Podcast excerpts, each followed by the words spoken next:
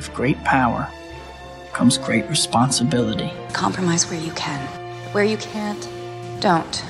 Even if everyone is telling you that something wrong is something right, even if the whole world is telling you to move, it is your duty to plant yourself like a tree, look them in the eye, and say, No, you move.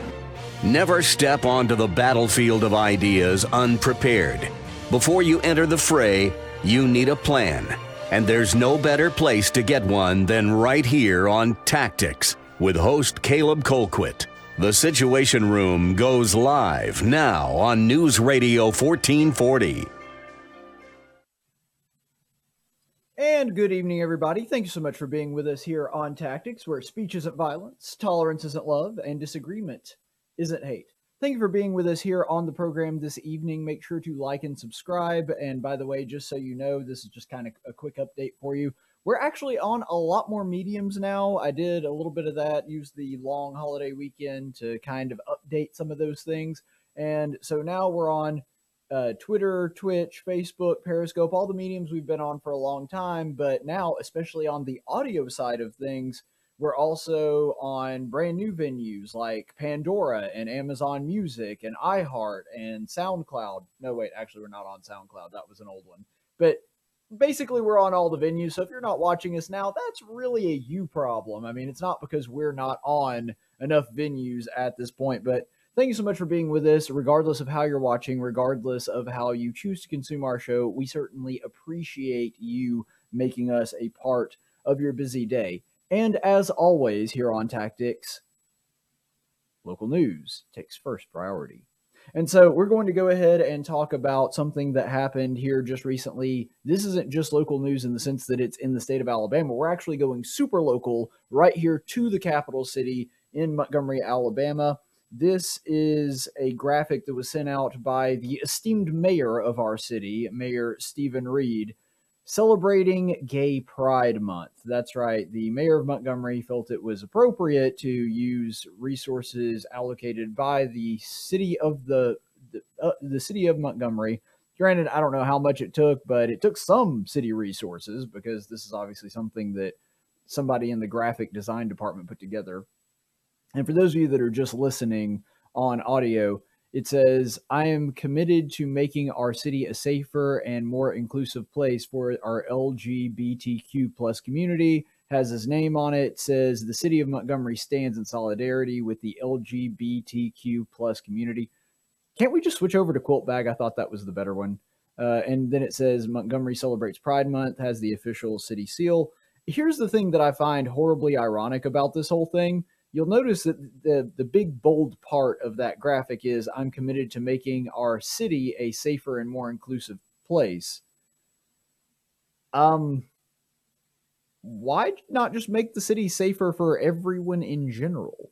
I mean, don't get me wrong, if there is anything unsafe happening to anybody that's gay, I do want that stopped. I don't want gay people harassed or, you know, violence to fall down upon them. I, don't want anybody to be attacking gay people in the streets. Not that I think that that's actually something that happens, at least not that I'm aware of. I mean, I'm not saying that gay people aren't in danger in the city and aren't getting attacked in the streets. I'm just saying that it's happening not because they're gay, but because they're in Montgomery.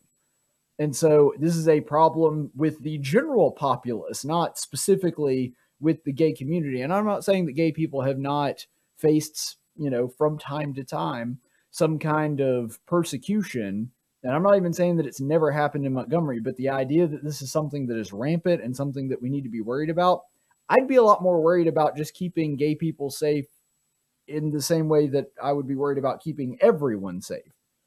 I mean, gay people are citizens of the city of Montgomery too. And I actually know some, and believe it or not, I know this will shock some people, but I'm actually friends with some of them. And so I don't have a problem with them being kept safe. I just want everyone kept safe. I, I think that that is the bigger concern here. And so I think what's going on here is I just wish that we were more concerned about keeping the city safe generally as opposed to trying to say, well, we, we really want to make it safer for gay people. Why, why don't we just make it safer generally? Like, if everyone, this is the, the thing that people on the left have an issue with when you say all lives matter they're like, oh, you don't care about black people. Um, No, black people would be included in all. Gay people would be included in all. Everybody is included in all. That's what all means. But this is the same principle I'm trying to apply here. Let's just make the city safer, and then gay people will be safer too. If a person attacks a gay person, I don't care if it's because they're gay. I don't care if it's because they wanted their wallet. I don't care if it's for whatever reason, whether it has anything to do with their sexual preferences or not. That should be stopped because it's a crime, not because they're a gay person. And so the the rationale here is kind of faulty. But the thing is, this is never about rationality. This is never about a specifically targeted minority community because there's no reason for me to believe, based on any statistics or data that I've seen whatsoever, that gay people are specifically being targeted in the city of Montgomery. Now, if there were, of course, I want them protected, but there's no reason for me to think that this is a rampant problem that we need to pay special attention to, specifically because of their sexual preferences, ill gotten and wrong as they may be. But the thing is, Reed just sees this as a stepping stone into the Cool Kids Club because everything Mayor Reed does, you know, I've said that everything Governor Kay Ivey does, you can basically tell what she's going to do by following her one political rule, which is stay out of the spotlight as much as possible and don't make waves. Mayor Reed's kind of the same way. You can understand and predict what he is going to do based on his one political philosophy, which is do things to ingratiate yourself to the National Democrat Party everything he does, he does to try to appease them, not the people of the city, the DNC. And the reason is because he sees Montgomery and the job of being mayor of Montgomery as merely a stepping stone to bigger and better things. And just like Barack Obama with the city of Chicago, once he steps up to that next level, he will never look back. Oh, he may pay some lip service to it every now and then, and may even occasionally make the photo op to return to the city that he's from. But the idea that we're going to see him make it a point to come back and make sure that the city is doing well, that's just not a, a reality. And that's the way that Mayor Reed has always been. And that's why he will go out of his way and, and even ignore his duties as mayor, specifically to try to gain the favor of people at the DNC. That's how the man operates and always has. And if he wants to refute me on that, I've told you before, I've offered him a standing invitation. He can come anytime he wants to. I've got in touch with his office. I've talked to his PR people. Never gotten a message back, never even so much as a call back to say, up yours, we don't want to do your show. And so uh, when it comes to that, I, I think that that is indicative of the fact that the man just really wants to, uh, that and, you know, a lot of other things, including his behavior. But uh, ultimately, what he's really just trying to do is he's trying to ensure that he has a future at the DNC. And the thing that I find most disturbing about this whole thing, because of course, uh, as somebody that does not agree with the gay agenda, I would be somebody that would be naturally averse to it, regardless of what form that it took. But even putting that aside, I think the thing that bothers me even more about that is the fact that he feels feels that this is something that is appropriate to use city funds and city taxpayer dollars and city resources on but not the same for Memorial Day. Now, to his credit, he did make a post about Memorial Day and did tweet about it. He did one like 40 second video, and it was fine. There was nothing wrong with it. I'm not being critical of that. But I noticed that when I went down, uh, you know, going downtown and, and looking around on Memorial Day, the flags were not even at half staff. Not only were there no decorations, not only were there no flags hanging up, there were no murals or anything like that on, on what is a nationally recognized holiday, which is specifically set aside to honor those that gave the ultimate sacrifice. On top of that, Montgomery's a military town. We have two Air Force bases and tons of military personnel. And it seems to me like that would have merited, I don't know, something. But I guess he was a little too busy planning for his announcement for Gay Pride Month and how he stands in solidarity with the LBGTQAIMP Silent Four people. He's more worried about them than he is honoring our fallen heroes that actually fought and bled to preserve our freedoms. By the way, also the freedoms of gay people apparently that is just beyond his ability to do anything for. And what actually I think is a lot worse, because granted, the old BGTQ thing and, and the Pride Month announcement, does it get under my skin? Sure. But at the end of the day, it is just an internet post. And he did also do an internet post for Memorial Day. Now, I would think that Memorial Day would merit significantly more activity than the gay pride thing would have, especially since that's something that's controversial. Not everybody in the city agrees on it. Um, Memorial Day is far more universal, and it's also something that Montgomery has a specific stake in because we are a military town. But on top of that, to add insult to injury, if you go around downtown, you may notice that the graffiti, and by graffiti, it was sanctioned by the city of Montgomery, uh, the graffiti all over the fountain right there at the plaza, you know, on the road that leads up to the Capitol, that has BLM, Black Lives Matter messaging over that that has been up for a year now. So it's been up for an entire year. We can leave up decorations that literally have the name of a terrorist organization that specifically says that they want to bring down the country and destroy the nuclear family. It's perfectly okay to have their names and their logos and their symbolism on our public fountains for over a year, but we can't take the freaking flag and take it down to half mast for Memorial Day? I think that's a pretty good indication of where Mayor Reed's priorities actually are. And it saddens me to say this, but that's, I think, one of the reasons. I don't think it's the most important reason, but I do think it's one of the reasons that so many people are moving to places outside of the city. They feel as though the leadership of the city no longer reflects their values, that really Mayor Reed is primarily the mayor of the Democrat part of the city, which there are significant ones out there. I mean, after all, the man did get elected. I'm not saying that it's not a very blue city, but a lot of these people I think are leaving because they feel that their values are no longer reflected in the city's leadership. And another thing that I thought about if Mayor Reed is so inclusive and wants to make sure everybody's included in everything, why stop at Pride Month? I mean, do the other seven deadly sins get a month to them too? Do we get a gluttony month? Do we get a, a greed or an envy month? Uh, like, it seems odd to me that pride is the only sin that gets a, a, whole month to itself that Mayor Reed wants to celebrate. If he's really inclusive, y- you think he's going to celebrate, I, I don't know, um, envy month next month? Is that July? I don't know. I'm not really sure. But anyway, Mayor Reed, well, I, I'll say this Gluttony does kind of get that weird. Maybe Gluttony does get a month. Gluttony kind of gets that month span between Thanksgiving and Christmas because I don't know if you're anything like me, you just constantly eat that entire time anyway. And I guess you could say Festivus, which is my favorite holiday. I'm kidding. Uh, I, I, guess you could say Festivus would be wrath. You do have the feats of strength and the airing of grievances. So uh, I guess you could say Festivus gets wrath, so it, le- it at least gets a day. One of the other seven deadly sins gets a day, I suppose. Um, but I will say this: I think that Pride Month is incredibly appropriately named. I do. I think that a lot of people say you shouldn't have pride in it, or that's not something to be proud about. And I understand what they're saying, and I actually agree with the people that say that. However, I would make a note that I actually think that homosexuality is a form of pride. I think that, you know, there's other sinful aspects of it. Lust is certainly involved in there. But I think ultimately it is an exercise in pride. Homosexuality at its core, if you dig down to what the core of homosexuality is, it actually is pride. And I'm just going to leave that as a teaser. I'm not going to dive real deep into that because we have a very special chaplain's report where I'm going to talk about the Christian and how Christians should react to Pride Month, and that is coming up at the end of the show. So be sure to stick around for that.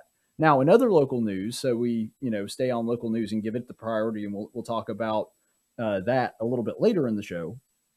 Governor Kay Ivey, our dear leader, picking at Meemaw a little bit there. Uh, she announced her campaign to be reelected, which frankly I was kind of surprised about. A lot of people I think were more surprised than me. A lot of people were like, "Really? I thought she would retire." I was like, mm, "I thought it was maybe in the cards," but I I wasn't sitting there like, "Yeah, I know she's going to retire." Look, Kay Ivey is a politician, and politicians, just as a unit, as a general rule, they are very loath to retire before their terms expire. They they just are. And Governor Ivey is is kind of a politician that runs in those establishment circles. And I know a lot of people like to think of her as a conservative, but even the ones that I think see her as a conservative don't really see her as a political outsider. And so I'm kind of baffled by why so many people were surprised and really thought she was going to retire. I, I kind of saw this coming. But the thing that does irritate me about it is I could very well see this being a repeat of 2018. And by that, I mean in the 2018 primary and the, the gubernatorial race, you may recall that what happened is we had three primary opponents, all of which were significantly more conservative than Kay Ivey. We had a senator from the Mobile area in Hightower. We had the mayor of Huntsville, Tommy Battle, and we had um, was it Scott Dawson? Yeah, Scott Dawson, an evangelist who lives in Alabama who didn't really have any political prior experience. But I wound up interviewing and talking to all three of them. You know why? Because they wanted to talk to me. They made it a point to reach out to people via talk radio. Kay Ivey, like I said, Kay Ivey's one political rule is to stay out of the spotlight and don't make waves. And she lives by that, and it served her well. Because as long as she doesn't get in trouble, she has enough name recognition that enough establishment voters and, and low information voters are just going to vote for her and she's going to win anyway. And I think, unfortunately, probably what's going to happen this time is going to be exactly the same as 2018. We'll probably have a slate of primary opponents, probably all of which will be more conservative than Ivey. And I want you to understand when I'm saying that. I'm not saying that Kay Ivey is a rhino or a leftist because she does, on rare occasions, actually show some conservative bona fides, but it ain't real common. I mean, I think that one of the good things that came out of the the pandemic and how Ivey handled that is some of the people that kind of thought of Ivey as a conservative that I had been saying for years. Nope, not a conservative. She's very much an establishment Republican and very much in line with uh, just going along to stay in office. She's not somebody that is going to lay it all down and, and go to the mattresses for a conservative cause. That's just not who she is a lot of the people that argued with me about that, I think were like, you know what, Caleb actually is right on that. And I hate being right. I wish that I was not right. And to Kay Ivey's credit, she wasn't one of the worst governors when it came to that. And I don't think she's one of the worst governors when it comes to governance in general. But she ain't a conservative and never really has been. She'll occasionally do a conservative thing here or there, but only when it costs her nothing politically. For example, she signed into law the abortion ban okay, well, the governor is the chief law enforcement officer in the state of Alabama. They are in charge of ALEA. They're in charge of all of the law enforcement in the state. I know the attorney general handles a lot of that, but ultimately the attorney general still answers to the governor. And what has Ivey done to stop the abortion mills and abortion clinics in the state of Alabama, of which I believe there are 11? Nothing. And so, yes, she will sign the bill because she believes it bumps up her conservative street cred but when it comes to actually doing something conservative that might cost her something politically, she ain't going to lift a finger to do that, gang. Never has been. And when it comes to a new spending bill or a new taxation bill, she ain't never met a spending bill or a new tax that she did not like. And so the idea that Kay Ivey is some kind of committed, dyed in the wool conservative, no, not the case. She is at best a milk toast Republican. And she'll occasionally do some conservative things to her credit, but normally not really. And so I'm frustrated by the fact that Kay Ivey is running for reelection because I think what is going to happen is we're going to see exactly the same thing as 2018. We're going to have a few primary uh, people that try to primary her.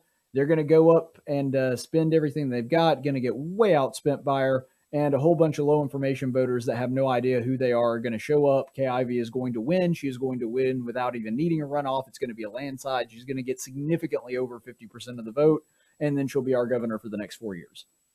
That's what I predict is going to happen. Could be wrong, but go back and watch this and see if I'm wrong. I, I would put down money that I am going to win that bet unless, you know, barring some kind of health condition happen to her, because, I mean, the woman is a cancer patient that could happen. I'm not saying that that won't happen, and, and God forbid that it would. As a fellow cancer patient, I'm, you know, I pray for Kay Ivey on that. But barring something like that, I do not foresee Ivey going anywhere or losing a primary or losing the election. Kay Ivey is going to be our governor for the next four years if, if she is still healthy enough to be able to do that.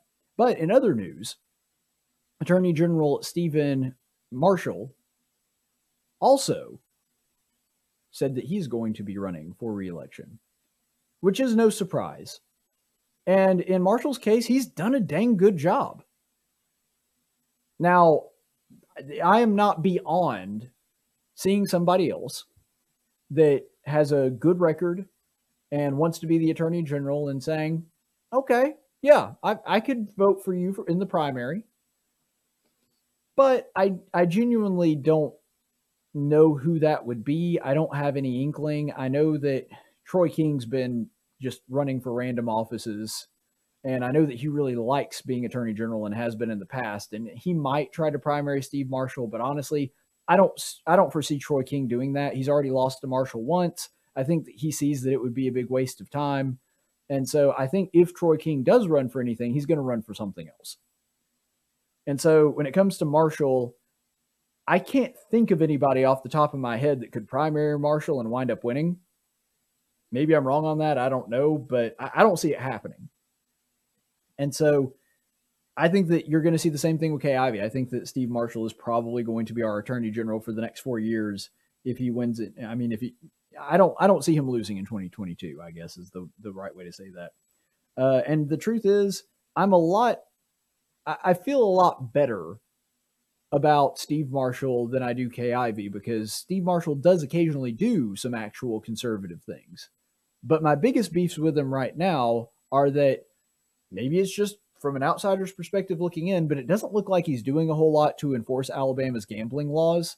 And he's been there for four years now, so I have a hard time buying the argument that he's biding his time or waiting on something specifically. Maybe he is, I don't know. But that that argument and that excuse would be wearing a little bit thin right now. I, I don't really see how he's been doing that. And there are a lot of people out there right now that don't agree with Alabama's gambling laws. Okay, that's fine. There's a way to change that and you have to do it at the ballot box. You don't get to make laws and then just choose, ah, we'll not enforce those. And by the way, I like Steve Marshall. He's been on my show several times. I, would love to hear his side of the story and have him come on. In fact, I, I think, you know, coming out with this off the top of my head on the live show, uh, I think I'll give him a call and, and talk to him about that since he's running for reelection. He'll probably be pretty apt to do an interview. And uh, I'm bothered by the fact, too, just like Kay Ivey, that he is not enforcing Alabama's abortion ban. But, you know, I do want to see the other options. But if Steve Marshall winds up being the attorney general for another four years, I'm cool with that. I am, am pretty sanguine about it, honestly. I, I think that there could be a better candidate. And I guarantee you, if you want to win Caleb Colquitt's vote, not that that's a big deal or anything, but if you want to win Caleb Colquitt's vote and you want to be the attorney general, all you have to do is promise to actually enforce the law, including Alabama's abortion ban, and you're going to go a long way in getting my vote. So that that's a pretty good way to I wouldn't say perfectly guarantee because you could be for a whole bunch of other stuff that I disagree with. But if you offer that, I'm my ears are going to perk up and I'm going to be pretty apt to listen to you. So if you do want to get my vote for attorney general, I think a lot of conservatives would be would be interested in that pitch. So if that's the case, I think that that would be a good way to go about it. Now, just kind of speaking generally, I, I wanted to talk because we've talked very specifically about Pride Month and how some of our elected officials have handled it. But one of the things that is frustrating is that the leftists just bombard you with crap on Pride Month. And as much as it is annoying, and it is annoying, it, it bothers me. I but at the end of the day, it's not that big a deal. It doesn't really affect my life that much. I mean, am I annoyed when I'm watching whatever streaming service I'm watching and every single freaking commercial break is some kind of ode to Pride Month? Yeah, it bugs me, but it doesn't ruin my life. I can live with it, and I'm an adult, and I know it's crap. And so it's a little obnoxious, but ads are obnoxious anyway. So it doesn't really affect me all that much. What does get under my skin is when they use Pride Month as an excuse to push their agenda with people that don't know better, that aren't adults like I am. And of course, what I'm talking about is that they use this as an opportunity to push the agenda onto children. And one such example of this comes from Blue's Clues.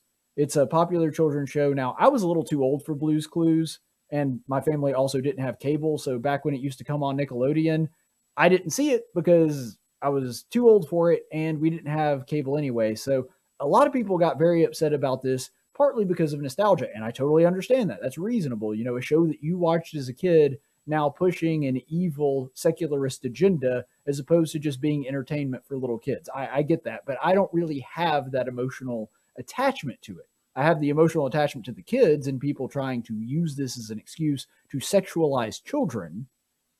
But I'm just saying that the show itself, I, I really bear no loyalty to. And I think that kind of gives me the advantage of looking at it slightly more objectively than somebody that remembers it fondly.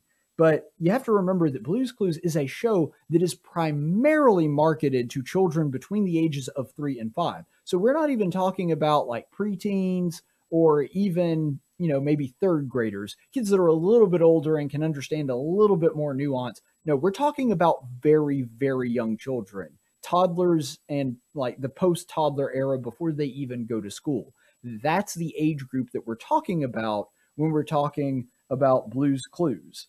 And this particular episode featured a sing along by drag performer Nina West, who apparently was a favorite on RuPaul's Drag Race. I don't know, it's some kind of reality show. I did a little research on it. Apparently, AOC has been on it, which I thought was weird. Um, you know, AOC has her flaws, but she's not a drag queen. But I guess she was there to endorse them. I don't know.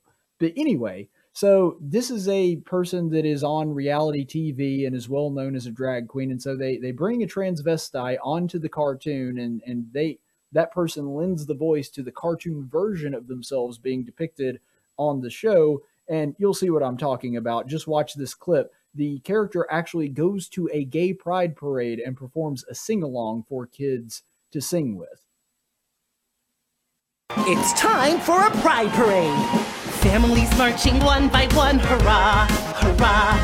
Families marching one by one, hurrah, hurrah. This family has two mommies, they love each other so proudly, and they all go marching in the big marching two by two, hurrah. All right, so before we cut away from this, I want you to notice something, and there's a reason I'm leaving that frozen frame up. You'll notice at the the the very front of the float that they're at right now, they have a little gay pride flag that also has a clenched fist on it. And if you look at the, I think that's a rabbit. You look at the rabbit hopping along the side, he's also carrying a flag that has a clenched fist on it. And this is important for a couple of reasons. But as evil and horrific as the the gay pride and shoving that down your kids' throats is, and and I think that that's the worst of what we're going to look at today. I want to take just a quick second and to look at that flag that has the clenched fist because this is not merely a moral thing. This is also heavily political, and the clenched fist is actually fantastic evidence for that. Because if you notice that fist flag on the float, that is not an arbitrary symbol. That is something that has been used for a really, really long time, and it is a symbol of socialism. So you're not just getting sexual preferences and you know homosexuality shoved down your kid's throat if you're having them watch this show you're also getting a healthy dose of socialism as well this particular symbol has been a part of socialist lingo and symbology for a really long time this is an article from national geographic and it says one of the earliest known instances of the U.S. Uh, in the U.S. of a protester brandishing the raised fist occurred in 1913 when Big Bill Haywood spoke to strikers during the Paterson Silk Strike in New Jersey. Haywood, a founding member of the Union Industrial Workers of the World, preaching working class solidarity across all races and trades. And so that's really important. The Industrial Workers of the World, or what later became to be known international workers of the world, which again became a, a slogan, international workers of the world unite, that, that whole thing. Um, that has been a, a rallying cry for socialist dogma for a really long time. This has a very, very old history, and we're not going to go into all the details. That would take way too long and is way beyond this, the scope. But just to prove my point that this is a socialist symbol, here's a few tidbits of history to help you understand how old and, and how symbolic this is. So, this is a, as you can see, a clenched fist. It's, it's supposed to be the fist of solidarity from the industrial, or sorry, international workers of the world. And um, this particular fist is from the Solidarity newspaper, which was published in June 30, 1917. So you can see they, they talked about the very first instance of it being 1913. Just five years later, this thing was in socialist propaganda pieces as a symbol for the industrial workers of the world from 1917. Now, fast forward just a little bit, 1920, Chicago, you can see the clenched fist was used as a symbol there for rallying for, again, the international workers, or sorry, the industrial workers of the world. You can see the IWW thing there down in the corner. Fast forward a little forward beyond 1920, because that's 1920 Chicago there. You can see this is again from that same National Geographic article. You can see those pictures of people doing the clenched fist. And I want you to read the bottom part for the picture on the left. It says in 1936, a Parisian crowd demonstrates support for the Popular Front, a coalition of socialist, communist, and other fascist organizations. So again, we see socialists that have adopted this symbol. All right, this is several different versions of the clenched fist being used by the students for a democratic society. And you can see that all through the years. Those first two were from the 60s. I think the publication is from maybe the late 60s, early 70s. And you see the iteration of that symbol being used by the students of Democratic Society over and over again. Now, that may sound benign on its surface, but this is a very radical group. They had ties to the Weather Underground back in the 60s, which was an actual terrorist organization that bombed the Capitol building. And by bombed, I don't mean like what happened on January 6th, where they stormed the Capitol, went in, saw some stuff, put their feet up on a desk, and walked out. I mean, they literally blew up part of the Capitol, and people were injured. Like this is a actual terrorist organization that had that SDS had ties to, wildly socialist, and they're using the same symbol. And so this is not something that would be unfamiliar to the left of today either. And then this is something that they're using. They continue to use this symbol even today. You can see on the far left there from the 1960s, that's the Black Panthers doing the clenched fist salute. You can see that they still use it with Black Lives Matter, just from, I believe that one was from last year, the mural with all the clenched fist. And then you can see there at the bottom, that's at an Antifa protest that happened last year. And so Antifa, Black Lives Matter, all of these different socialist communities coming together. And you may also notice that back in the 1936 picture that we showed, that it was talking about communist, socialist, and anti fascist. That's talking about the original Antifa. So this goes back a really long time. And this also goes to illustrate that a lot of people would try to look at this if they were arguing for having something like this, like, well, Blue's Clues is really just trying to, they're, they're not being political. They're just trying to teach kids that being gay is okay. Well, okay, I have my problems with that too, but it's also overtly political. They're trying to send in political messages and condition children as young as two and as old as five to think like them and to grow up to be somebody that is a political ally of theirs. This is a political process. Make no mistake. I mean, we would be upset if we saw, for example, a swastika or a sickle and hammer in a kid's show, or at least I, I would hope that we would. The clenched fist is no different. It is a symbol that has ties to terrorist organizations and radical political groups of the left and has for about a hundred years now. And so, well, actually over a hundred years since it started in 1913. So make no mistake, they are trying to push morals on your kid, but they're also trying to push political agendas on your kid. But moreover than that, the fact that this happens at a pride parade is not insignificant. Have you ever actually been to a pride parade? I'm guessing most of the people in my audience haven't. And granted, I haven't been to one in person because I wasn't able to make it. I had planned to go to one in Birmingham and, and wasn't. I was only able to watch it online. These are not family friendly events. And so they depict the Pride Parade and the kids' show. It's horribly unrealistic. And weirdly enough, the dolphins and beavers and bears and crocodiles in it, that's actually the most realistic thing of what uh, a pride parade looks like because there are a bunch of freaks dressed up like animals. But if you've ever actually been to one, it is not family friendly at all. I mean, there are men walking around with basically, I mean, literally just wearing socks on their junk, not even wearing underwear, just walking around stark naked with nothing but like some some kind of sock device strapped around their stuff. So they're not technically naked, but they really are. I mean, you can see their butt, everything. They're there's little to the imagination. You see guys walking around in bondage stuff, leather straps. Uh, in in the one in Birmingham that I was watching, they had a a guy that was walking around with a crown made of sex toys. I mean, this is horrendously creepy stuff that I don't even think should be allowed in public for adults. Much less having a bunch of little kids there and singing about it and riding on the floats in the parade. That's simply not something that should ever happen. Even if you agree with the gay agenda, you should be able to get on board with the fact that this is not a thing that is designed for children to be at or to be family friendly in any way. And unfortunately, that's not the worst of it. This sing along actually continues to get worse. And this is the second clip of that. Watch. Families marching four by four, hurrah, hurrah. Families marching four by four, hurrah! And you see, we're going to zoom in here. This is the most disturbing part of the video, in my opinion, because you'll notice that right before we zoomed in, it was a whole family of beavers. And now that we've zoomed in, it's we're zooming in on the youngest or the youngest looking beaver. I know it's a cartoon beaver, so you can't really tell the age, but it's the smallest and it's obviously the one that's trying to be depicted as a child.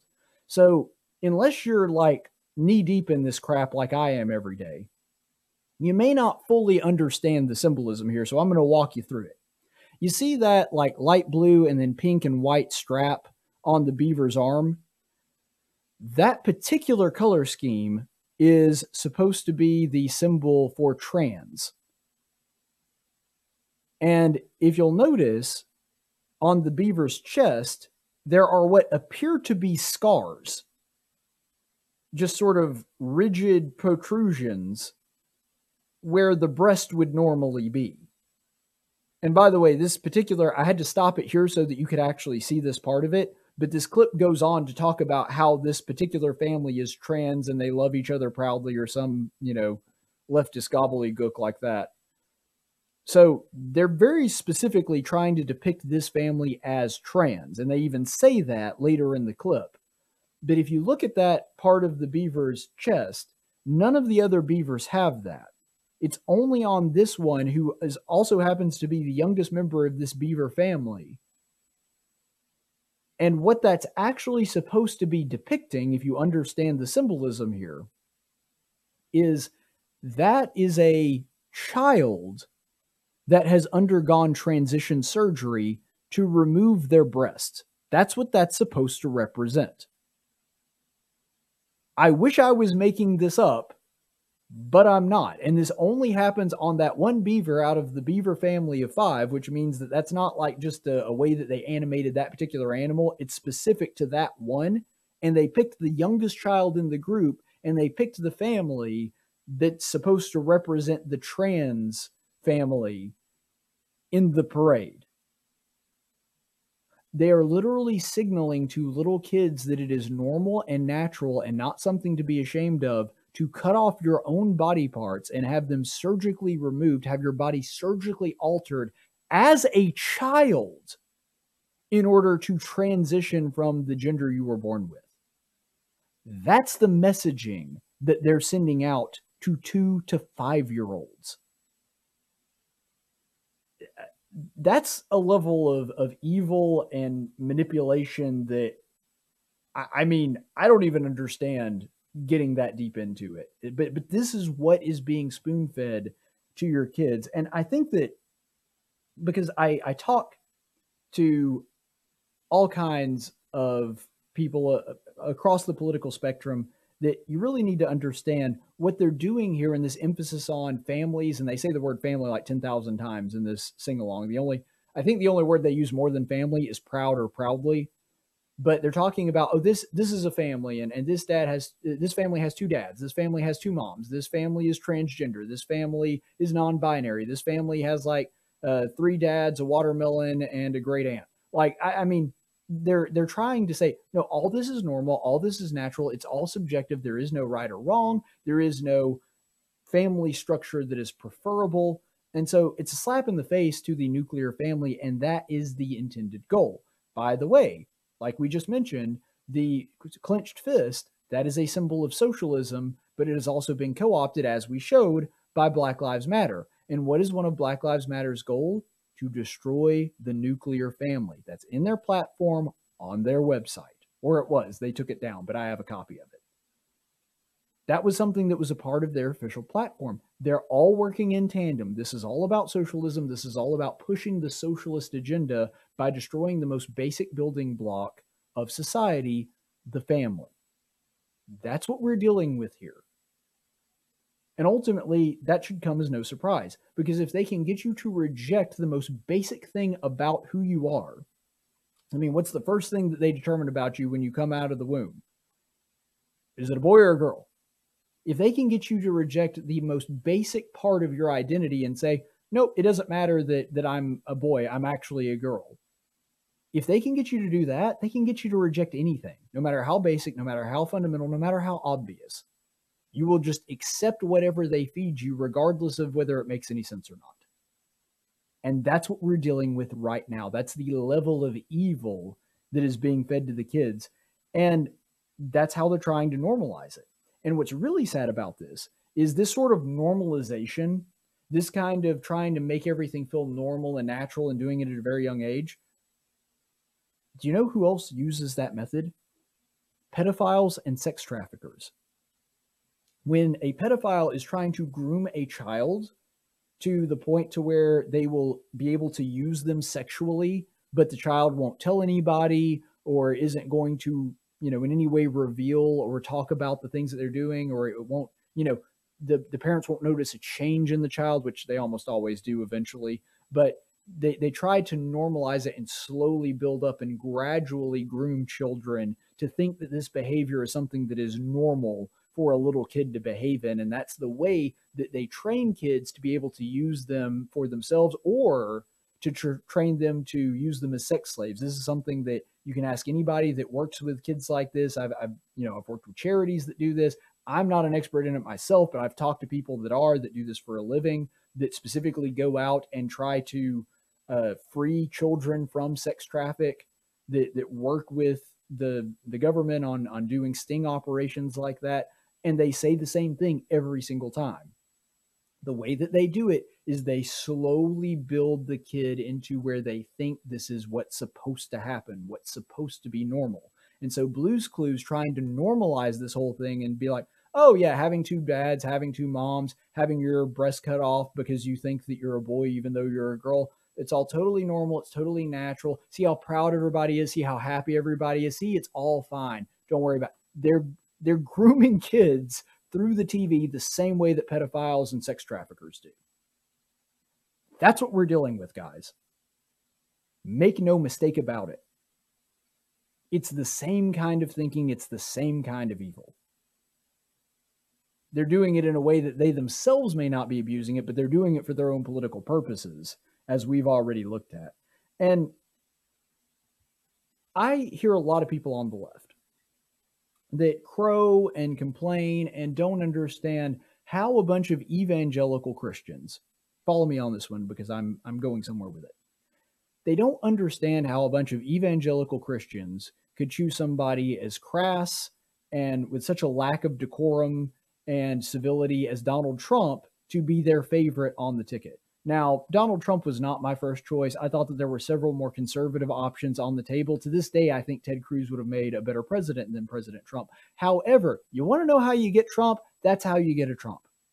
Because Christians feel like they are under assault constantly that they can't even let their kid sit and watch a children's program without being spoon fed liberalism day and night, night and day. They can't get a moment's rest from it when they go home, when they get off work. They want to spend some time with the family and just watch a couple of shows on TV. Oh, gay pride commercials.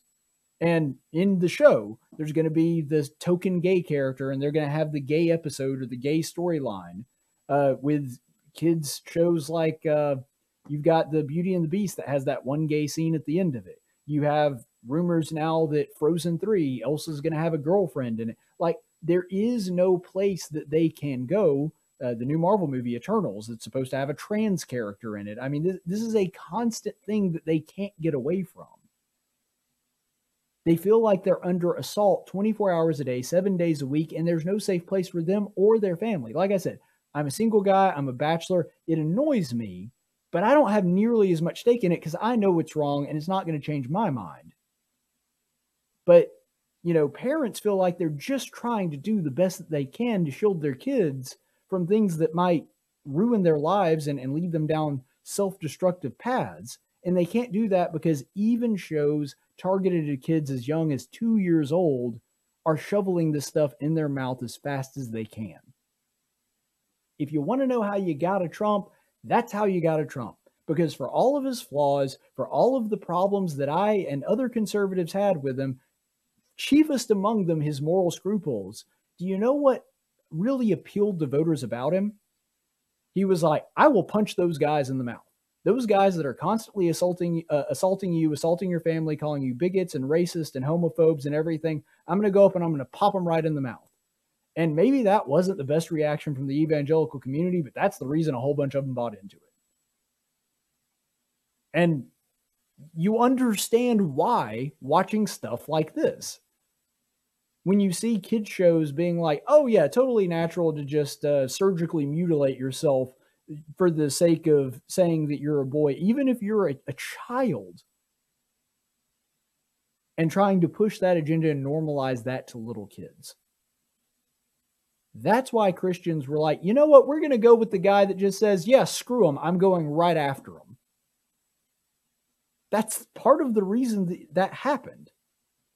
And so for people on the left, think about it that way. When you when you understand it that way, like if your kid shows were constantly just slipping in things about being pro gun or slipping in things about being a Christian, okay, that bother you.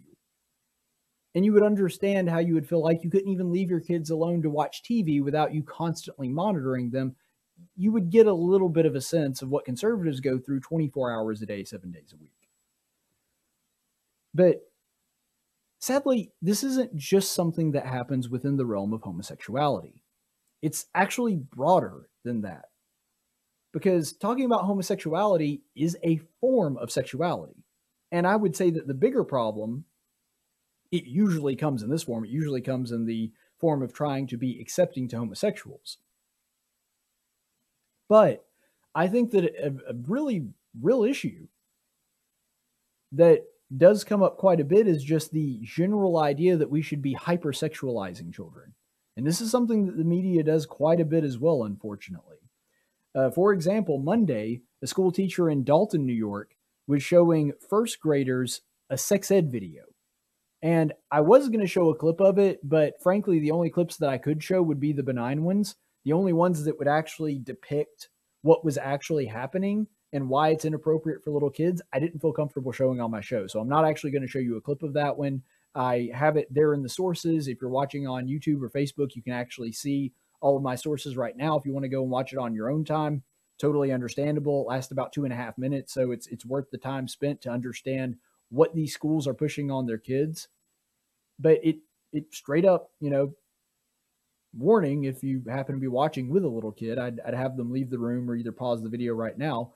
It's teaching little kids about masturbation and teaching them how to do it. And, you know, you just touch yourself in this way and it feels good and that kind of thing and it's not super graphic but it does describe what that's like and it, it, depicts it as normal and natural and something you should do and so that's not even really diving into the world of homosexuality but it is sexualizing kids and that has the same ramifications like i just said of kind of grooming children into thinking that that's normal and natural and something they should be doing.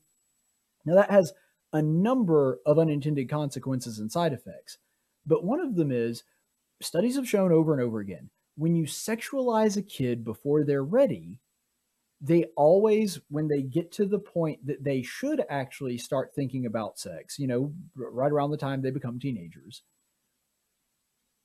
they're looking for new experiences, which to a degree is normal and natural. But the problem is, if they've already had those experiences when they were kids, by the time they get to the teenage age, well, they've already done that. And so we want to accelerate it even further.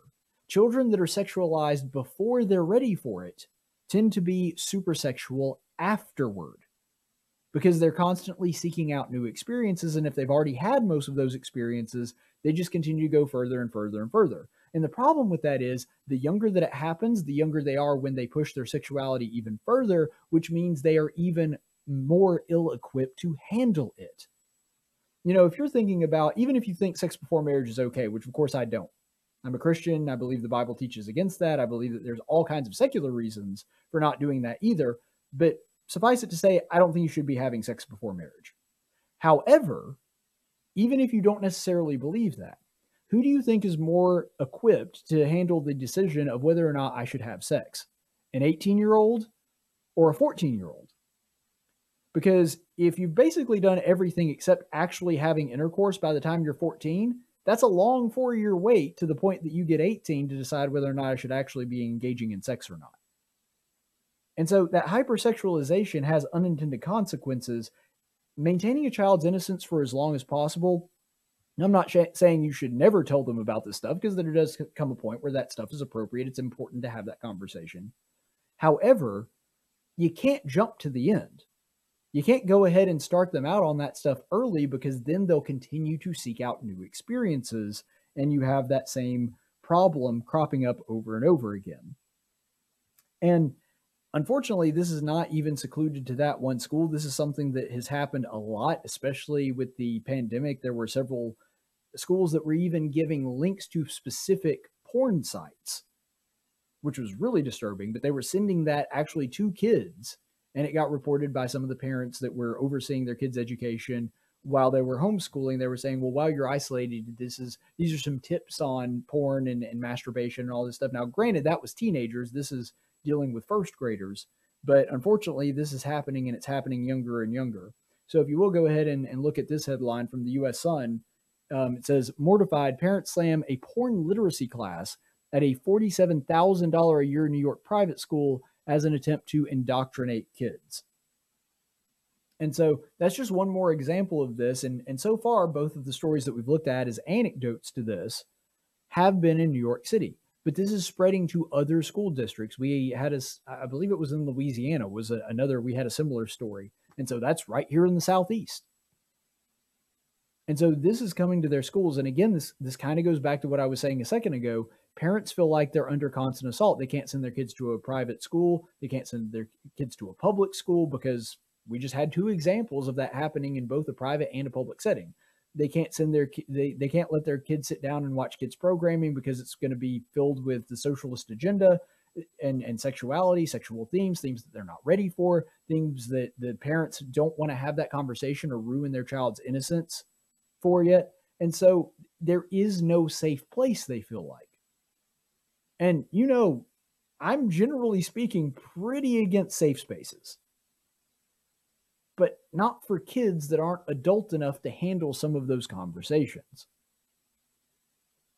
I mean, school should be a safe place, and these difficult decisions should be ones that are handled individually by the parents, not corporately in a one size fits all format by the school system. It's the parent's decision ultimately. And I do find it ironic that all these videos that talk about the importance of consent when they're addressing these young people they don't actually ask the parents if they consent to have this shown to their kids because those two stories that we just talked about they didn't tell the parents parents found out afterward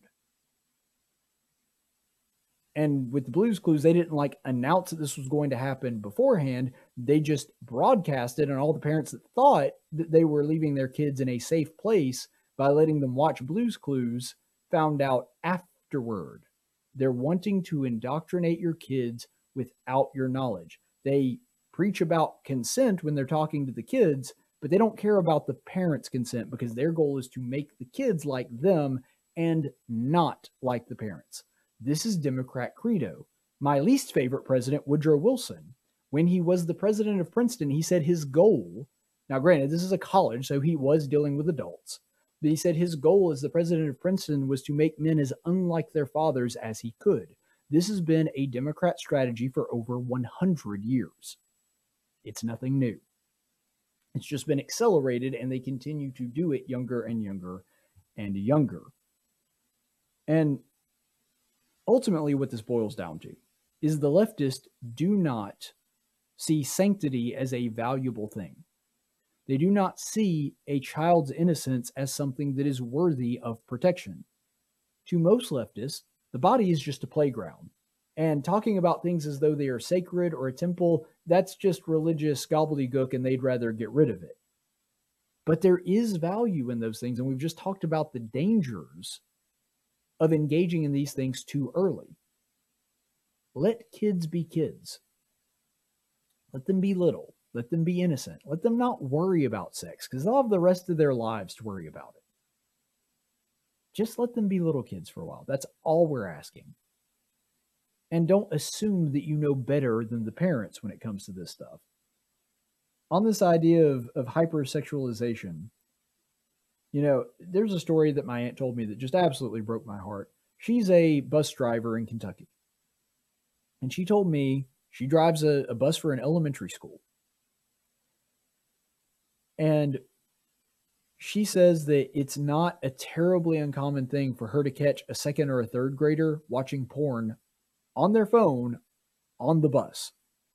So not only are they consuming material that they shouldn't, they're apparently doing it so often and brazen enough that they are comfortable doing it in a public place. We are destroying our children, we are sacrificing them to suit our own goals and our own political needs as a society. And it's disgusting. We should be protecting the most innocent among us, and that is children. The battle for the children is the battle for the future. Now, leftists know that. And that's the reason that they are going after your kids, because they want them to be leftists just like they are. But if you actually care about the child themselves, when you care about their soul, you want to preserve their innocence as long as possible because childhood is already too short. And shortening shortening it even more than it is now, trying to cut that span off. I mean, we've already seen the left do this over and over again. Uh, you know, Hollywood doing that pedophile uh, movie on Netflix was proof enough for that, where they're literally showing a, an 11 year old girl's crotch and zooming in on it. And I mean, this world is just, it's depressing because we're, we're so sick with sin and eat up with it, it can feel like there is no hope. But as, as long as God's people do care about Him and try to raise their kids the best that they can, remember, and this is something that gives me a great deal of comfort, that I believe God will be faithful and assist you in that. And He is more powerful than even people that control children's entertainment and are controlling the political narrative. Now, we're going to talk about that a little bit more in the chaplain's report at the end of the show. But for now, we're going to take a quick break and we'll be back in just a little bit on tactics. Speech isn't violence. Tolerance isn't love. Disagreement isn't hate. You're listening to Tactics with Caleb Colquitt. If you want to hear more, subscribe to him on YouTube, like him on Facebook, or follow him on Twitter at Tactics Radio. And welcome back, everybody. Thank you so much for being with us here on Tactics, where speech isn't violence, tolerance isn't love, and disagreement isn't hate. Thank you for being here with us on the program. As always, we appreciate you watching and would ask that if you appreciate us, that you hit that subscribe button. If you're on YouTube, ring that little notification bell. Feel free to leave a comment. We like engaging with the audience and be sure to like the video because that helps me fight off the dark cyber overlords at YouTube. And hey, it's my birthday tomorrow. So if you want to get me a present, like this video, subscribe to it. That would be really awesome. Thank you so much for doing that. Let's go now to the daily dose of stupid. Now you messed it up. You're stupid. And for today's Daily Dose of Stupid, we are going to be featuring the one and only, the President of the United States, Joseph Robinette Biden. And I use the middle name specifically here because remember that Robinette is his middle name because it is his mother's maiden name, which, by the way, comes from a family of slave owners. Now, I tend to not think that having slave owners in your family's past is something to be ashamed of because, you know, they're your ancestors. You can't control what they did. But apparently, the left feels that this is very important and, and this is really problematic. Yet they elected a guy who comes from a family of slave owners. So, yeah, that makes a lot of sense. And, and I read the reason that I iterate that in this particular daily dose of stupid because we're going to be talking about Joe Biden's racism. Not racism of the past, not all of his racial flubs that he no just this week we're going to talk about just as racism happening this week, and there is actually quite a few incidents of that. So we're going to sort of lump them all into one big daily dose of stupid. And the first incident of this happened earlier this week, where he was talking about um, a program, a government program, to try to assist Black people that are incapable of getting a home. Apparently, yeah, it's best if you just watch. Shockingly, the percentage of black American homeownership is lower today in America than when the Fair Housing Act was passed more than 50 years ago. lower today. That's wrong. And we're committed to changing that. You know what? Joe Biden, for, for all my poking fun at his problems with public speaking and his word selection, I actually think he he really hit the nail on the head. That is shocking. It's so shocking that all of the crappy government programs that were supposed to help black people over the past 50 years did nothing. It's funny, he's actually he doesn't even realize it, but he's arguing against his own point. He's saying, "Do you realize that more black people owned homes before we started a program to assist black people in owning homes? That's what conservatives have been saying forever. The government programs don't work, genius. I, I love this because he's like, shockingly, it's it's even worse than it was before there were protections for this kind of thing. What does that tell you?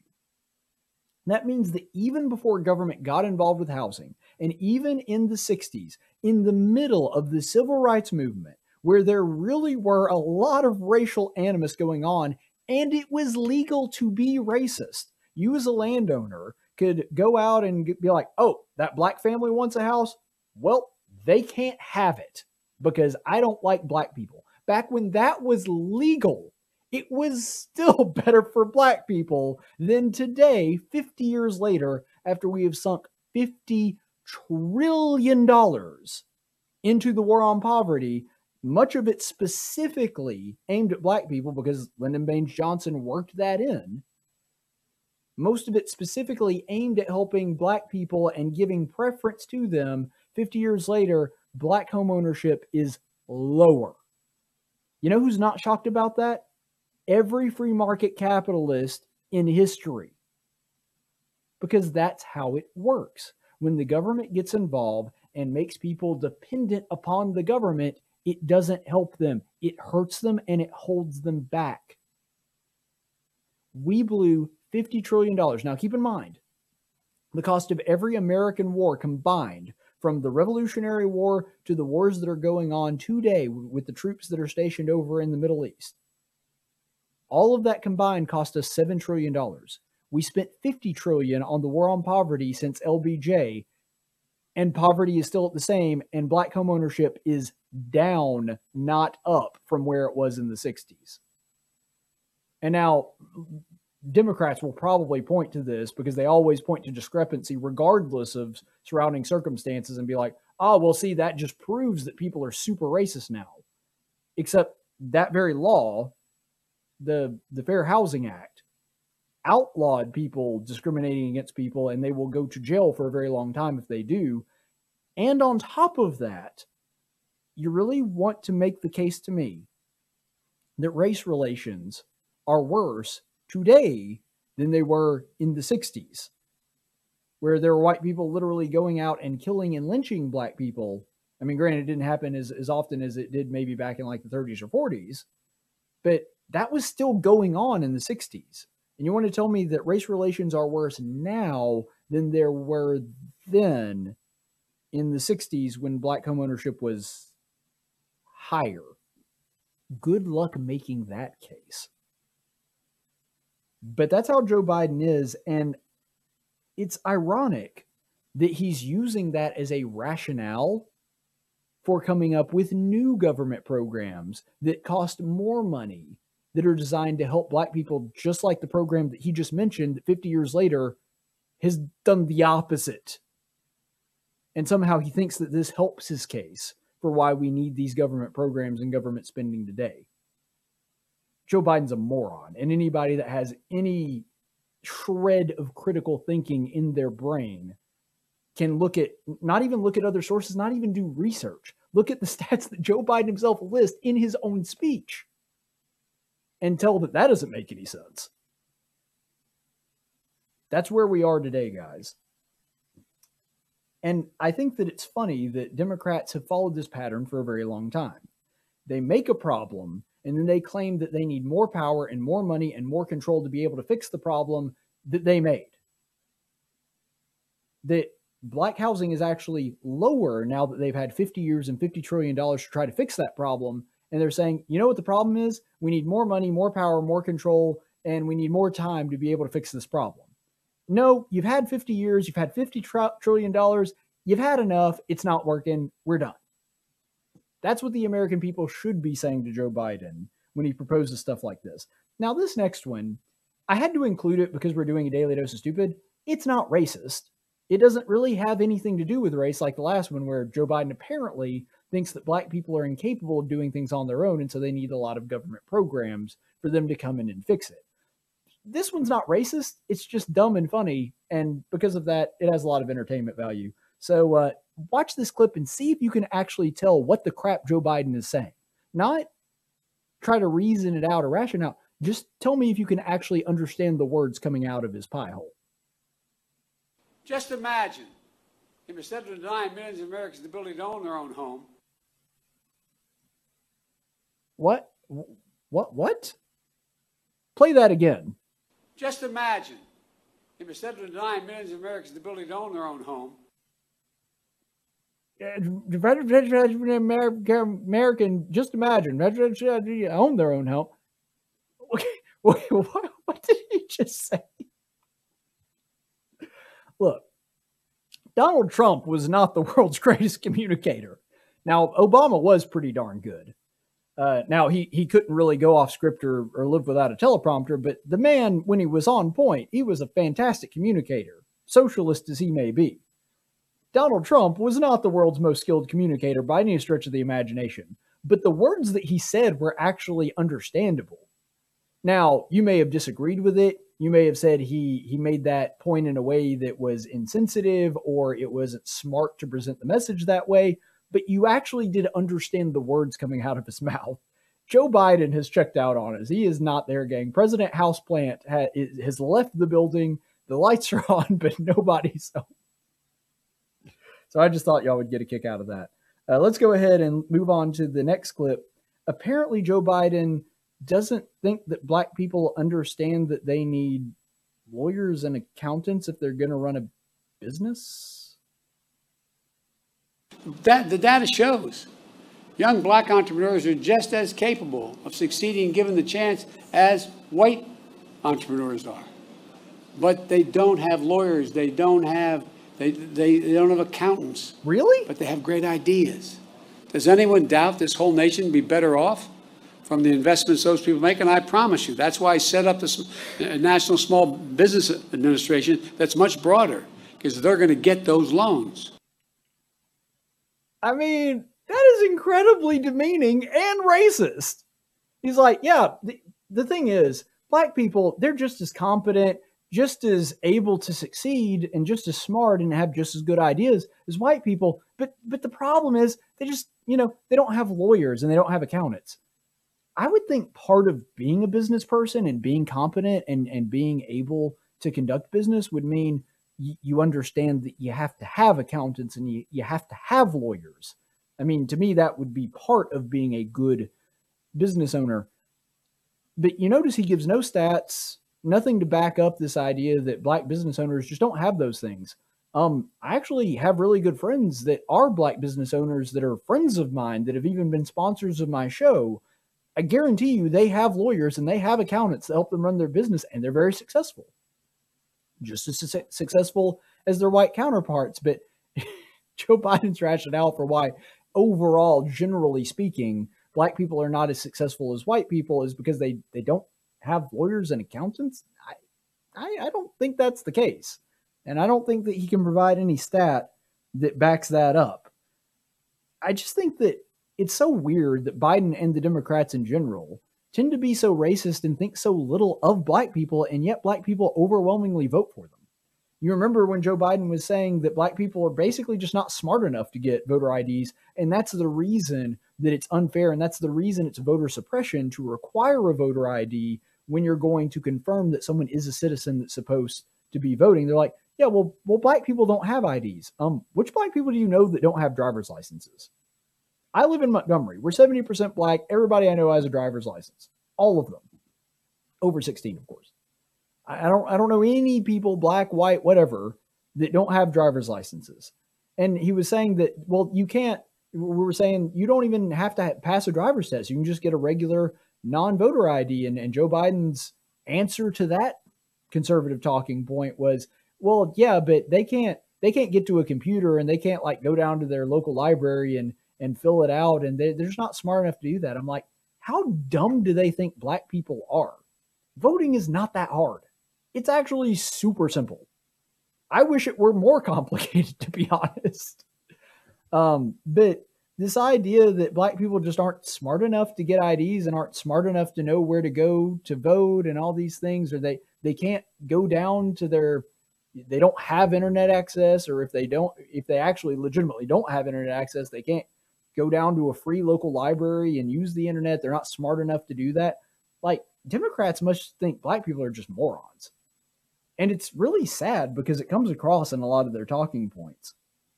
You remember when Joe Biden was saying, Hey, look, poor kids are just as bright and just as intelligent as, as white kids. And I was like, So poor is a synonym for black now?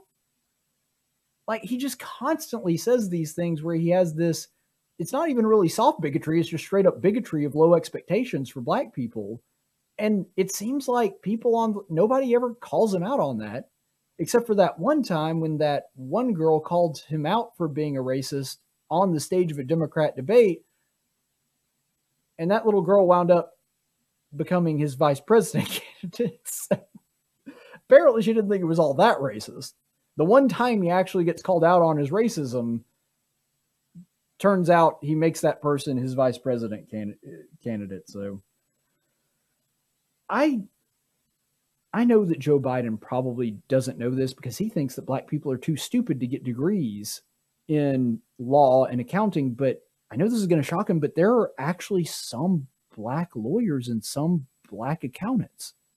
I know that this would stun him to learn that there are black people that can do those things, but I actually know a lot of them. I know several black lawyers because I live right next to it. Uh, I live on the campus that has a law school. So I know a lot of black lawyers. And I actually know several black accountants and several successful black business people. They are capable of doing these things. I know that Joe Biden, that would stun him, but no. Here, here's the thing that's so funny about that. You'll notice he started out that clip by saying, look, black people and black business owners are just as competent as white people. Here's the thing I believe that. I 100% believe that. And I believe that their ideas are good, just like Joe Biden said. The difference is when I say it, my actions back up that sentiment. because I believe that black people can make it on their own. They don't need me, they don't need a government, they don't need Joe Biden to succeed. I think that they can succeed having exactly the same resources and freedoms available to them as white people do. They don't need a leg up in that sense. They can do it on their own. Joe Biden is constantly saying to black people that they're too stupid to do this without the government's help. That's the irony here. See, if he actually believed that black people were just as com- uh, competent and just as good at what they were doing as white people are, he wouldn't need to say, oh, we've got to have all these government programs to help them out because they can't really do it on their own. No, if he really believed that black people were that competent, he would say, well, they need the same things that white people do. I don't see why we would be giving them extra help because they can do it on their own just like white people can. It just amazes me that nobody thinks about this kind of stuff when talking about Joe Biden. If they were just as capable as white people, they wouldn't need all these programs because here's the thing they can get lawyers and accountants too. And, you know, do. But that's not the last racist thing Joe Biden said this week. We have one more clip of him saying something I think equally offensive. In the spirit of meeting people where they are, we'll also be working with the Black Coalition Against COVID and other organizations to launch a new initiative called Shots at the Shop. Barbershops, beauty shops are hubs of activity and information in black and brown communities particular, but in many communities across the nation. Local barbers, stylists, they become key advocates for vaccinations in their communities, offering information to customers, booking appointments for them, even using their own businesses as vaccination sites. We're going to work with shops across the country to make an even bigger impact over the next month. Now, I don't think that there's anything inherently racist about saying that we need to launch them in barbershops. I think it's a little weird and hokey. And personally, as someone who tends to be very libertarian, I don't like the fact that the government is handling the vaccine rollout anyway. But just kind of leaving all that aside at the table because I know that Joe Biden doesn't share that sentiment. That in and of itself is not what I'm saying is racist here. It's the same kind of low expectations that we saw sort of implied in the last clip. He's saying, look, black people are spending a lot of time at the barbershop, and we know that they tend to hang out around there. So, what we're going to do is because black people are just not smart enough to get the vaccine on their own or know where to go to get them or you know when they're supposed to make appointments we're just going to have to to baby them a little bit and cater to them so we're going to send these vaccination sites out to the barbershops to try to use that as a, a form of community outreach I'm sorry, that's stupid. Black people don't need that. If a black person hasn't got a vaccine, do you know what I assume? They don't want the vaccine. Now, I might disagree with that decision. I might think that they actually do need the vaccine. I might advise them to do so. I've advised people in my own family to get the vaccine. I don't really see the need for me to get it because, you know, I'm 32 years old at very low risk, that kind of thing. But the older people in my family, sure, I've told them to go ahead and get vaccinated. And I don't have a, I'm not anti vax. But if I see a black person and the black person knows that they're available, he's eligible to get one, knows he can get one for free, and he hasn't got one, Joe Biden apparently thinks, oh, well, see, the thing is, the government hasn't come there and held his hand to be able to give him the vaccine. You know what I assume? I was like, he probably doesn't want the vaccine. If he hasn't gone to get it, I imagine it's just not real important to him. And I'm fine with that. Even if I disagree with his decision, it's his decision to make. I don't assume that he's so incompetent that he hasn't figured out how to get a free vaccine yet. And that's the thing that is just so mind blowing to me is that there's such a low bar of expectation for black people coming from Democrats. And I also find this pretty darn funny too. Joe Biden has been saying all this time, we gotta, we gotta, you know, trust the experts, trust the science, man. Come on. Trust, yeah. I mean, that's what Joe Biden says all the time. We got to trust the experts and trust the science. Like your barber for medical advice. Be one thing if he was just putting up the stations in there, but you heard him in that speech. He was saying, yeah, barbershops, they're key uh, spaces for information, and we're gonna we're gonna have barbers telling people about how to get the vaccine. It's like, you sure your barber should be giving you advice on what vaccines and medications to be taking? kind of feel like they're not really the experts in that particular field. Nothing wrong with talking to your barber, but I, I don't know that that would be the uh, the expert that I would go to. It's funny to me because that also confirms, sort of in a roundabout way, what I've been saying about people on the left uh, this entire time, which is when they say expert, they mean person that agrees with me. Because any expert that agrees with them, they're like, listen to the experts. Any expert that disagrees with them, they're like, oh, they're not really an expert. Okay, well, now you've just redefined expert to mean person that agrees with the thing that I, I believe. Ultimately, I think what this does boil down to is Dems, they really believe that black people need benevolent white people like them in the government to help them out because they, they just can't do things on their own. They can't make it without them. And so they need the benevolent hand of government. And usually that comes in the form of an old white guy, occasionally an old white woman, but normally an old white guy to come down there and to lift them up because they just they can't make it without them. As a conservative and a libertarian and a small government minded kind of person, I believe no, black people are just as smart as white people. They can make it with the same things that we do. And I would rather us just not have any government assistance at all because then I believe that the best ideas would rise to the top. And if that person that has the best ideas happens to be white, fine. If they happen to be black, fine with me too. I don't care. I want the best products at the best price, which is why I like free markets. Because the free market doesn't care what color you are. All it does is reward the person that comes up with the best idea for the best price, period, end of discussion.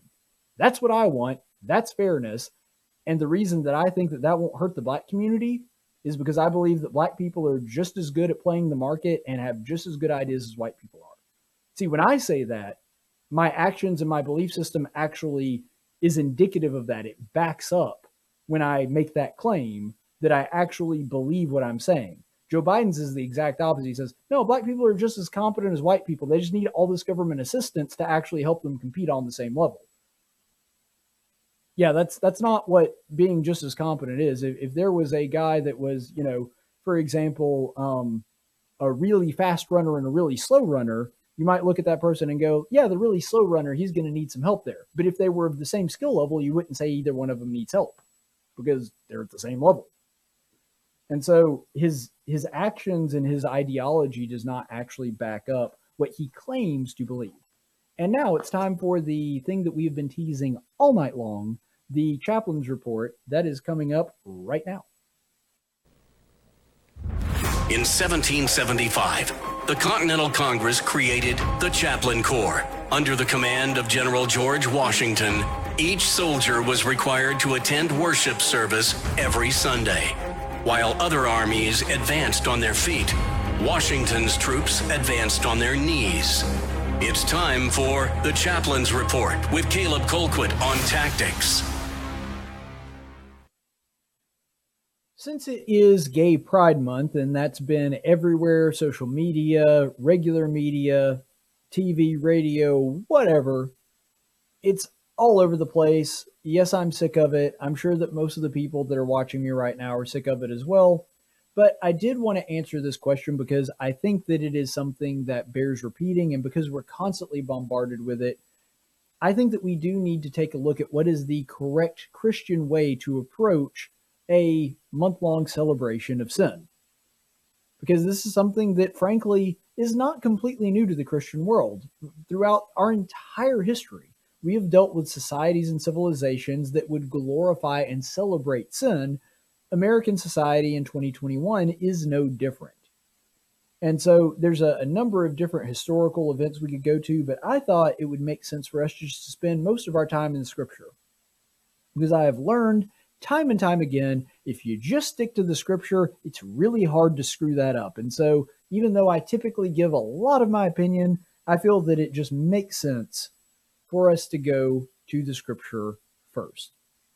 Ultimately, I believe, and I'm going to prove this through the scriptures that we visit this evening, that homosexuality at its core is, of course, a sexual sin, so lust is involved, but it is primarily a sin of pride and we're going to go over that this evening. So, first, we're going to go to the book of First John. This is chapter 2, verses 15 through 17. Do not love the world, nor the things in the world. If anyone loves the world, the love of the Father is not in him. For all that is in the world, the lust of the flesh, and the lust of the eyes, and the boastful pride of life, is not from the Father, but is from the world. Do you notice in this verse how homosexuality fits all three of these ingredients? The lust of the flesh, the lust of the eyes, and the pride of life. Ultimately, it fits all of these things. Every single one of them can be found in these verses. And if you look in verse 17, the world is passing away, and also its lust, but the one who does the will of God continues to live forever. So, this is an important part of this verse because specifically it talks about the world and the lust being something that is temporary. And this makes sense to us because, in a lot of ways, our flesh, our flesh and the temporal world are things that are not going to be permanent staples of Christian life. And so it's important for us to understand that when John is drawing this contrast here lust of the flesh, lust of the eyes, and the pride of life he's saying that is, in a sense, a summary of what everything the world has to offer is. Homosexuality is all of those things. It's obviously the lust of the flesh because it's a sexual act. It's the lust of the eyes because there are people that look at people with the, the same gender as they are and burn in their lust because of that. Now, there's people that do that with heterosexual too, and it can be just as wrong if you're doing that with someone who you're not married to, but it's definitely something that occurs with homosexuality. And then finally, the pride of life. And this is something that I think that they have sort of accidentally shown their hand on. The fact that they call it Gay Pride and Gay Pride Month, I think is actually terribly appropriate because they are proud and celebrating in their sin. Now, I think that part of this is an overcompensation because there is some small part of them that understands this is a wrong thing to do. This is something that is against their own nature. I think most of them have probably gotten to the point now that they've deadened themselves to that. But on some level, there is some consciousness of knowing that this is not something that is appropriate or something that is within God's will. And because of that, they try to overcompensate and celebrate it. You saw in the video we saw of Blue's Clues where they were showing the gay pride parade. They're like, they love proudly, they love proudly, pride, they love proudly, happy Pride Month. They say it over and over and over again because they think somehow that if you are proud of your sin, then it's not really sin. If it's something that you're not ashamed of, if you don't feel guilt in, or you try to convince yourself that you don't feel any guilt for it, then it must not be wrong. And for somebody that thinks that everyone is their own moral compass and their own moral arbiter, that makes sense, doesn't it? Because if you can convince yourself it's not wrong, then it's not wrong if every sin is subjective. If morality is just based on the person, then all you have to do is work yourself to where you don't feel personally bad about your sin anymore, and then the sin must not be a sin anymore. It must be okay if you don't feel bad about it. That's where the pride comes in here. The boastful pride of life means you have taken sin to such a level that you no longer regard it as something to be ashamed of anymore. And that's exactly what John is talking about. But this actually has a correlation with another passage of Scripture. Let's go now to Genesis 3, verse 6. This is talking about the fall of man when Eve is tempted in the garden. When the woman saw that the tree was good for food, and that it was a delight to the eyes, and that the tree was desirable to make one wise, she took some of its fruit and ate. And she also gave some to her husband with her, and he ate.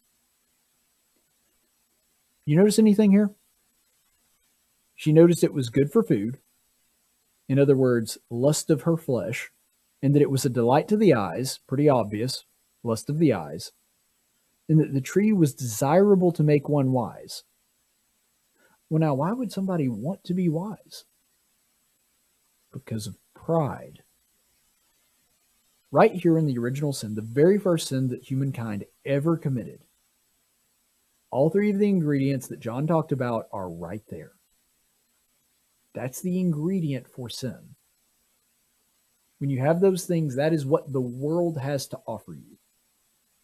And that's exactly what gay pride is, isn't it? It's a combination of those three. Now, there's lots of other sins that take completely different forms other than homosexuality that have those things. I'm not saying that homosexuality is unique in this way, but I'm saying you'll notice that at the core of that is Eve's pride. She wants to be like God, and that's what the devil has promised her. And because of that, she decides to go ahead and eat of the fruit because she wants to be as wise as God. She wants to be basically her own God. It is a sin of displacement. Satan has convinced her that if she eats of the fruit, that she will be like God. She will have essentially displaced God and made herself God. God told her not to eat of that fruit. And in her mind, if she partakes of the fruit, she becomes wise as God. And it also means that she is the master of what she gets to do and not do. In her mind, that's how it works. It is a sin of displacement. And it their core, isn't that what all sin is? It's the assertion that God doesn't know what's actually best for us.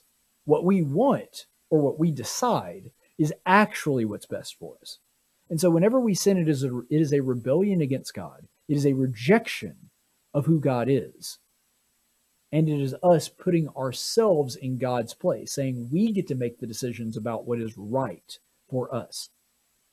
Guys, that's all homosexuality is, or transgenderism, or whatever else. All of the different isms that come with that. Because what it says to God is, you don't get to decide who I love. I'm going to love whoever I want to proudly. But isn't that just saying to God, no, no, you're not God, I'm God. I get to decide those things. Transgenderism, same thing. No, no, you don't get to decide whether I'm male or female, God. That's not up for you to decide for me. I get to decide that. I will make my own choices. Ultimately, both of these things are sins of pride. And now we're going to go to another passage that addresses exactly this and sort of builds upon it. So let's go ahead and go to Romans 1, verses 21 through 25, which reads For even though they knew God, they did not honor him as God or give thanks, but they became futile in their reasonings, and their senseless hearts were darkened. Claiming to be wise, they became fools. And exchanged the glory of God for the in, uh, the glory of the incorruptible God for an image in the form of a corruptible mankind, of birds, four-footed animals, and crawling creatures. Therefore God gave them up to vile impurity in the lust of their hearts, so that their bodies would be dishonored among them. For they exchanged the truth of God for a falsehood, and worshipped and served the creature rather than the Creator who is blessed forever. Amen. You see how this goes along with that exact same theme? That what has happened is we've displaced God. We have made it to where we get to make our own moral decisions and make our own choices and say, no, no, this isn't a sin. This isn't wrong. This is right. And I've decided that it is right. Therefore, it is okay. I don't have a problem with it. I don't see the danger here. Therefore, I get to be God. And that's exactly what is being said here in Romans. He's saying that they have thrown away all sense, all rationale. They have basically become animals. Why? What is their moral principle? Whatever I want in the moment that I want it. Well, if that's the case, then you are just an animal. All you're doing is following your animalistic instincts to wherever they lead. You're not a person, you're not reasoning this out. And so we see a process develop. And this is what Paul is talking about in Romans. First, you forget God, then you forget reason, then your heart is darkened, and then you have, as Paul just said, replaced the image of an incorruptible God with a corruptible man, yourself. That is what's happening here. Now we have displaced God out of his rightful place, and we've decided that we're the ones that get to make all of those moral decisions. And when that happens, the final stage in that process is it says God turns them over to their own vile affections to reap what they sow. They are going to sow dishonor in their flesh because that is what they have chosen to do dishonor their flesh, dishonor their creator, dishonor the purpose that God put them on this earth for. He gave them their minds, he gave them their bodies. They chose to reject all of that. I'll ma- I'll remake my body to be whatever I want it to be. I'll remake my affections to be whatever I want it to be. And that's the problem with homosexuality. Yes, it is a sexual sin. Nobody denies that. But like most sins, if you dig down deep enough, pride is there waiting at the bottom. It is the first sin, it is the primordial sin, it is the sin that turned the devil from an angel to a devil. It's the reason that he was cast out. Ultimately, pride is the poison at the bottom of every sin. It's the root cause. And that's where we find ourselves right now. Homosexuality may be a different flavor of that poison, but it's the same poison. I mean, it's like eating vanilla cyanide versus cherry cyanide. Okay, you might like one flavor better than the other, but at the end of the day, it's still going to kill you. And so that's really where we kind of stand on that. So I want us to go now to another passage that will probably sound very familiar to you. And this is just a few verses after the passage that we just read in Romans 1 26 through 27. For this reason, God gave them over to degrading passions, for their women exchanged the natural relations for that which is contrary to nature. And likewise, the men too abandoned their natural relations with women and burned in their desire toward one another, males with males, committing shameful acts and receiving in their own persons the due penalty of their error. So, the first thing I want you to notice about this is that it says that they're going to reap the benefits of their own error. In other words, you have created an error that is going to lead to error. You have done something wrong, and because of that, your body is going to be dishonored as a result of that. And so this is God basically saying, like, look, I'm not the one punishing you for this. You've taken a body that was designed to do a very specific thing and chosen to use it in a way that it was never intended to use. It's kind of like have you ever had to use a screw ham a screwdriver as a hammer? Like you didn't have a hammer around and so you had to take like the, the back of your screwdriver and drive a nail. What happens? Well, the nail's almost always crooked. If it works, it's really hard to flush that nail, and you might wind up messing up your screwdriver. And that's exactly what it's like. And I'm not even talking about physically, I'm talking about spiritually here. When we use our spirits and we use our flesh to do things that God never designed them to do, I'm not even talking about the physical ramifications, even though Paul is talking about that as well. It does something to our soul that causes us to understand we are using what God gave us for a purpose that He never intended. See, God gave us the blessing. He's the one that created us. He designed us in a specific way. And because of that, He knows what will work best, what setup is best, what process is best, what is the best way for us to live.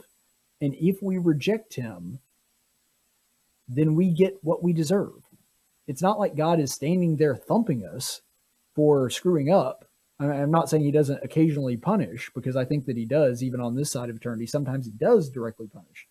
But most of the time, it's just more like God says, okay, I'm going to give you up to your affections. I'm going to let you revel in the lifestyle that you've chosen. And the result is not good. And I want you to notice something else too. Do you realize that I just gave you a lesson on homosexuality and I did not start with the verses that condemn homosexuality. We got there, but we got there slowly. And I explained the process and I explained why these verses, uh, why this sin is wrong through verses that didn't start with homosexuality. I think that's the mistake that most Christians make. A lot of us are very eager to make our point and to tell people that homosexuality is wrong. And most of the time we jump to either this passage or one of the passages, for example, in 1 Corinthians 6 or in 1 Timothy 1, where it specifically says homosexuality is bad. But we don't actually do the groundwork of explaining why it's bad. And if we don't explain why it's bad, then we do just sound like bigots. We do just sound like killjoys that are like, nope, you can't do that. And it's arbitrary. It sounds arbitrary when we teach people this. But if you actually do the legwork, and it doesn't take that long, I've only been doing this for about 10 minutes now. If you go into the background and you understand the scripture and you understand why the sin of homosexuality is wrong, people are a lot more apt to understand that and listen. They won't always. Sometimes they'll reject that too. I mean, even Jesus, who was the perfect teacher, got rejected by most people. And so that's not a commentary on you or your teaching or even the scripture. That's just the way that it's going to be most of the time. But if you are willing to put in the time to actually explain to a person why this sin is wrong, it makes a world of difference. It allows them to at least maybe understand a little bit of why you're coming from that standpoint and why you see it the way that you do. And you don't just come off as a killjoy that just has a long list of things that you're not allowed to do. Once you understand that there are consequences that come from this, that it is a self destructive lifestyle, and that that's the way that you see it, and you're actually trying to help gay people that are caught up in this sin because you believe that it is something that is going to harm them long term. People are a lot more receptive to that, and they should be. That comes with Christ's command to teach the truth in love. And I want us to look at one more Bible verse this evening before we wrap it up. And this comes from that same chapter in Romans, Romans 1, a little bit further down though, in Romans 132. And although they know the ordinance of God, that those who practice such things are worthy of death, they not only do the same, but also approve of those who practice them. Up till this point, we have been talking primarily about the sin of homosexuality itself and the people that are engaged in them. And that verse certainly does that. But did you notice what it said at the end there? It says that the people that reap this reward, they are worthy of death, and not only those that do the same sin, but those that approve of it. Those that, as the scripture says, approve of those who practice them. There are a lot of Christians that I think mean well but because they are so ensconced in this worldly philosophy and worldly thinking, they actually think that they're doing the Christian thing by not judging, even though the Bible never condemns judgment wholesale. It, it condemns improper judgment, but it doesn't condemn all judgment. But that's a, a Bible lesson for a different time. They think that the real Christian and loving thing to do is to just not say anything or to tell people that they approve of what they're doing because that just that seems easier and that seems like it's it's more the loving thing to do. This is wrong. And that scripture, which it talks about other sins too, and I'm not ignoring those, but it primarily was addressing people that give themselves up to homosexuality. It ends on that note that that sin is worthy of death, and those that endorse it, those that approve of it, approve of those who engage in that practice, they bear the same sin. And so I understand that it's difficult. I understand it's uncomfortable. Sometimes being a Christian is going to be that way. We're supposed to be at odds with the world. That same chapter that we just looked at said if, if you're a friend of the world, then you're not on God's side. If, if in, in First John it said, if you love the world and if you love the things that it offers, the love of the Father is not in you. And so, to love the way that God loves, we have to be willing to tell people when they're wrong.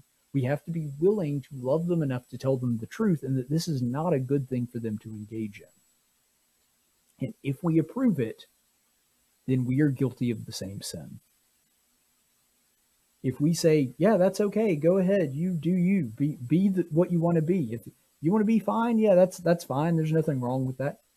If we do that, we're guilty of the same sin and we are leading them down a path and thinking, making them think that God approves of that decision, which is something that we cannot do as Christians. And this is something that I, I do think that we genuinely need to consider in our relations with other people. Now, I'm not saying we need to browbeat people. I don't think that we constantly need to just be a bullhorn that's always saying homosexuality is a sin, even though it is. And I do think that we need to address that. And we need to tell people if we find them engaged in that. But ultimately, I don't think that browbeating people is a productive way to handle that. But I also don't think that being silent is something that we can do and still be Christians. And so, you know, handle it with love and grace and, and try to do exactly what I did, which is explain the basis and the reason why homosexuality is wrong, not just the fact that God says it's it's bad. But also don't remain silent either. And don't act like you endorse it because the Christians that or the so-called Christians that are endorsing the sin, they're guilty of the same sin. Don't put yourself in that situation. Don't put yourself in that boat. And we've talked a lot about how homosexuality at its core is pride. What's the antidote to pride? Humility. That's what we're called to do. Because humility leads us to admit that we are incapable of making those decisions. It leads us to admit that we are not strong enough or mature enough on our own without God's help and his favor to make the decision of what is right and what is wrong. It leads us to seek out God's help and aid when it comes to these matters. When it's difficult to talk to somebody about this, God helps us with that too if we are humble and we ask for it. And so humility is the cure to this sin because pride is at its core. And if you are somebody that has those kinds of attractions, humility also leads you to say, look, God's the one that made me. He knows me better than I do, and He knows what lifestyle is going to ultimately make me better or ultimately make me worse. And I trust Him enough and I'm humble enough to understand that I don't have all the answers to believe that He does. That's where humility leads. If you want the antidote to that and pretty much every other sin, it boils down to humility because it will lead us to make those decisions. And it also will remind us that other people don't get to make that decision either. That if we're humble enough to say, look, I'm a human, and, and that kind of decision is above my pay grade, we'll also say that for other people as well. We'll be humble enough to say, look, God says that this is wrong, and, and He's higher than us. His ways are higher than our ways. And so if He says that it's not okay, there must be a good reason for that ultimately, I think that I could sum up this entire lesson in three little words tolerance is love. Stay the course, friends. In 1770. Thank you for listening to the Tactics Podcast. Tactics is a production of Not Ashamed Media. Any opinions expressed on this program are those of the host and do not necessarily reflect the opinions of our business partners or sponsors. Graphics by Jessica Dawson. Video production by Jackson Dean. Broadcast studio provided by Faulkner University. Location studio provided by Dalraida Church of Christ. Copyright 2021.